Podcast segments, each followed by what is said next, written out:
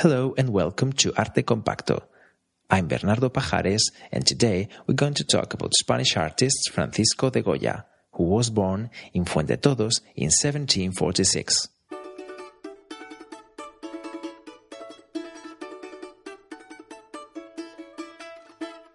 I'm pretty sure you've all heard about his worldwide famous painting, La Maja Desnuda, The Naked Maya, in the same period of time, he made that portrait of a mysterious young lady, 1800. The King of Spain commanded Goya a family portrait in which not everything is what it looks like.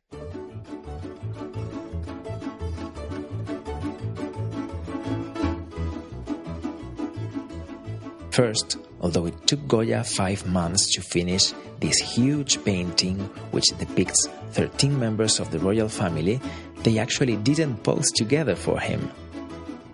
In fact, the painter moved to Aranjuez, where they lived, in order to make some separate sketches.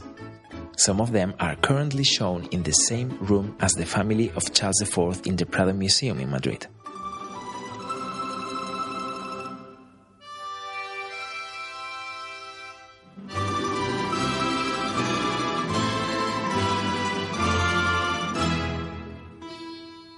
The king and his eldest son, the heir to the throne who would become Ferdinand VII right before the Spanish War of Independence, both of them are one step ahead of the rest of the group.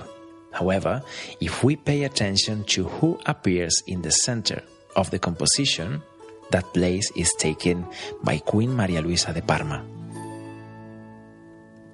Apparently, she was the one in charge of the important decisions concerning the country. But there's more about this. While painting his family portrait, Goya had in mind another one the family of Philip IV, Las Meninas by Velázquez. He admired Diego Velázquez so much that he made the queen appear in the same position as the young Infanta Margarita in Las Meninas.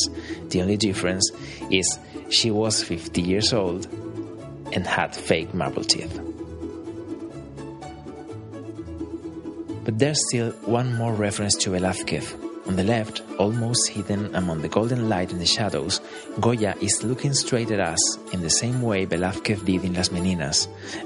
Pay attention now to the old lady next to him, the one with a feather on her head.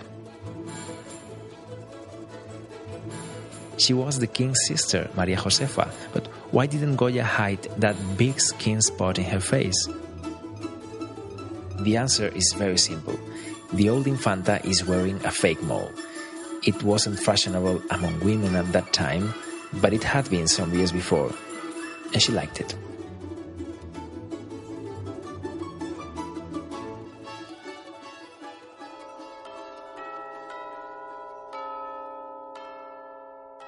Finally, there's still a trick that proves he was a real genius.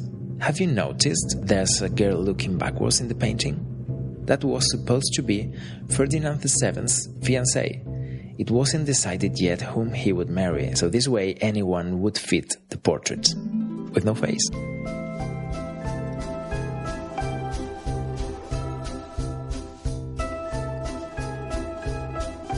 That's all we've got time for in today's program. For more information, please join us at our web address artecompacto.com. Thanks for listening. Bye.